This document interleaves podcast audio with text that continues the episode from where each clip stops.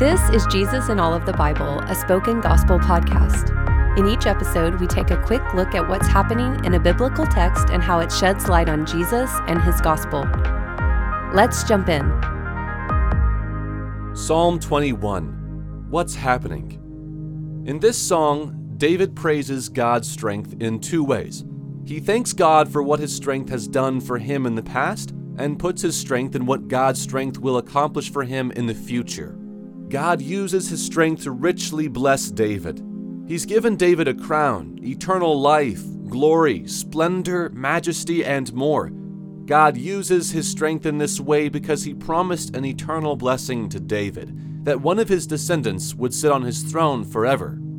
All the blessings David celebrates are tied to his throne. That is why David puts his trust in God's unfailing love for him and his descendants.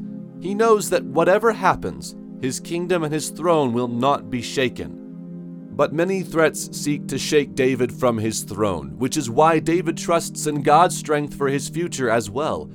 David trusts that God's strong hand will protect him and his throne from their enemies.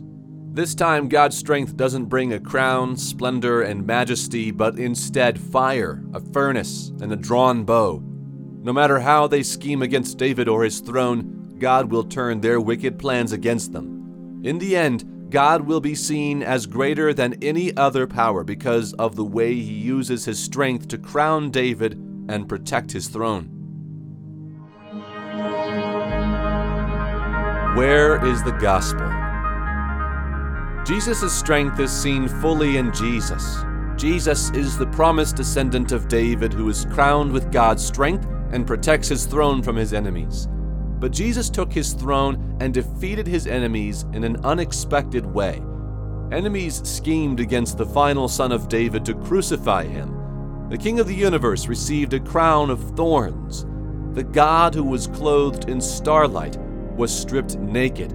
The eternal Son of God, whose days knew neither beginning nor end, died on a cross. But this is exactly how God uses his strength to conquer his enemies and show his unfailing love to David.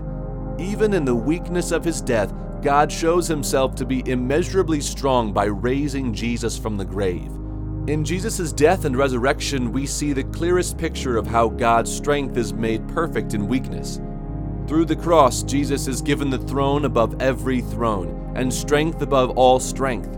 And now, he uses his strength to take those of us who were his enemies and give us all the crowns, splendor, and majesty David prayed for.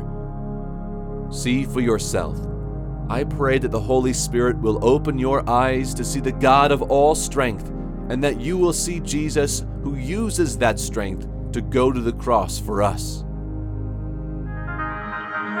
Thank you for listening to Jesus in All of the Bible.